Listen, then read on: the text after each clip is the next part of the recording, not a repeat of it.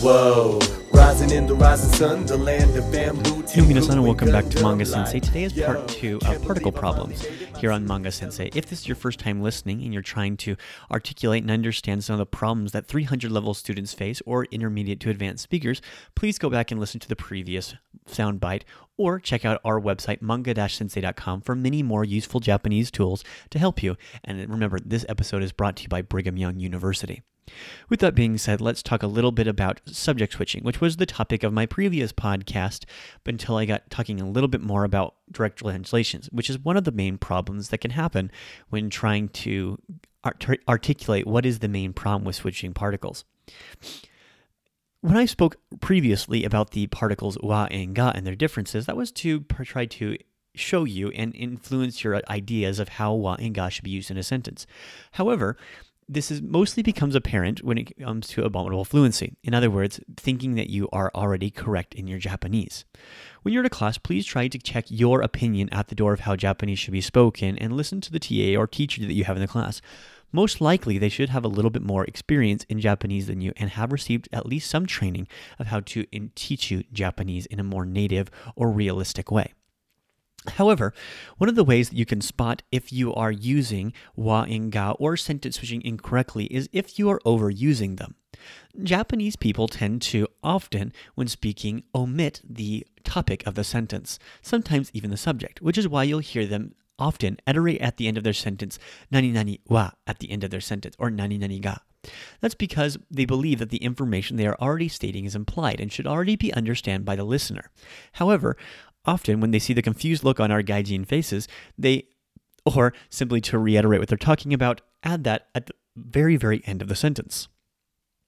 When speaking, try to omit more of what you believe the topic of the sentence to be, particularly if you've mentioned it already. Overstating watashi wa, watashi wa, watashi wa, watashi wa at the very beginning of every single sentence, in fact, is going to make you sound less fluent in Japanese, as the topic, again, does not need to be mentioned every single time you begin a sentence, much like you would do in the native language of English, my native language.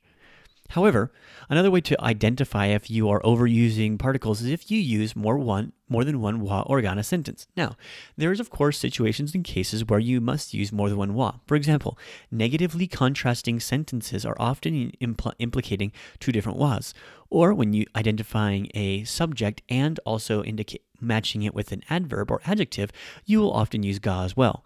This is a common thing in Japanese. However, if you are saying wa ga, wa ga, wa ga throughout your sentence, this will often impede your ability to articulate your opinion correctly. Let me give you an example.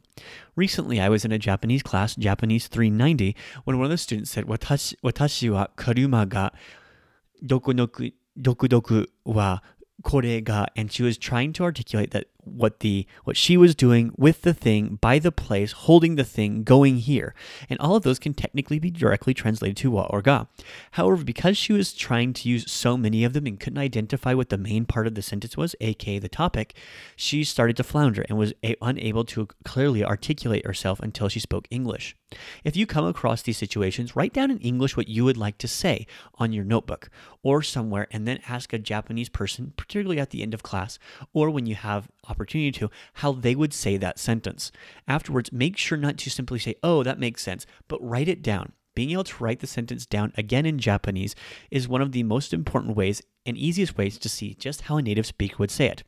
If you would like to see more about this, make sure to go visit my website, manga-sensei.com, where I have a particular blog post about how to improve your Japanese and how to use Japanese to and shy away from using directly translated things.